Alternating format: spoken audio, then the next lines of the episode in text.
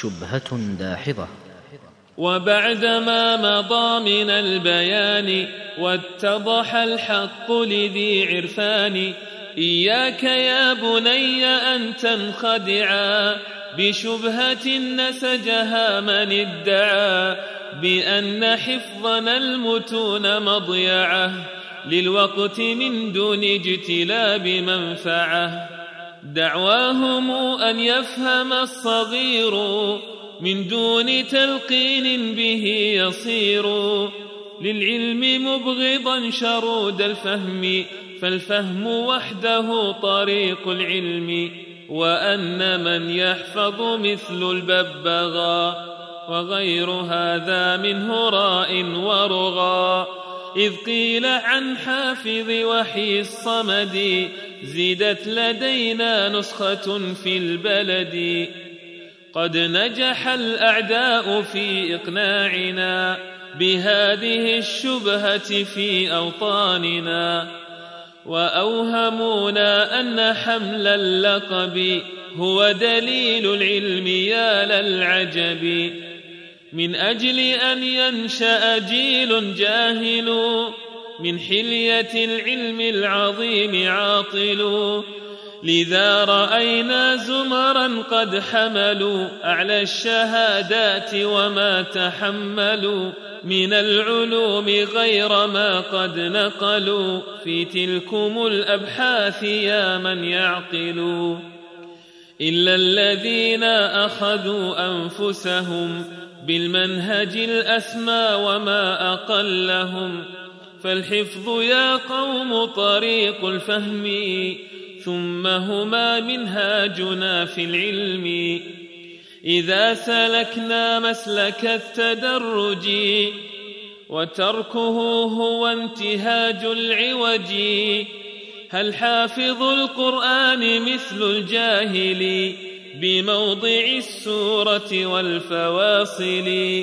لا يعرف السورة حتى ينظرا في فهرس المصحف هذا إن درى. موضعها وربما قد وعبا. من الأغاني ما يثير العجبا مع حفظه أسماء من قد نعقوا. بها من الأحياء أو من سبقوا إلى حياة الخلد والجزاء.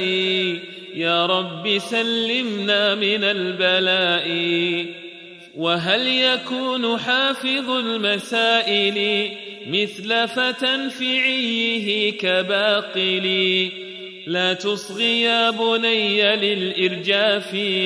ولتتبع مناهج الأسلاف فمن على منهاجهم قد سلكا فذاك منهم فاتخذه مسلكا. وأختم الفصل بنظم اللؤلؤ فهاكه منضدا كاللؤلؤ.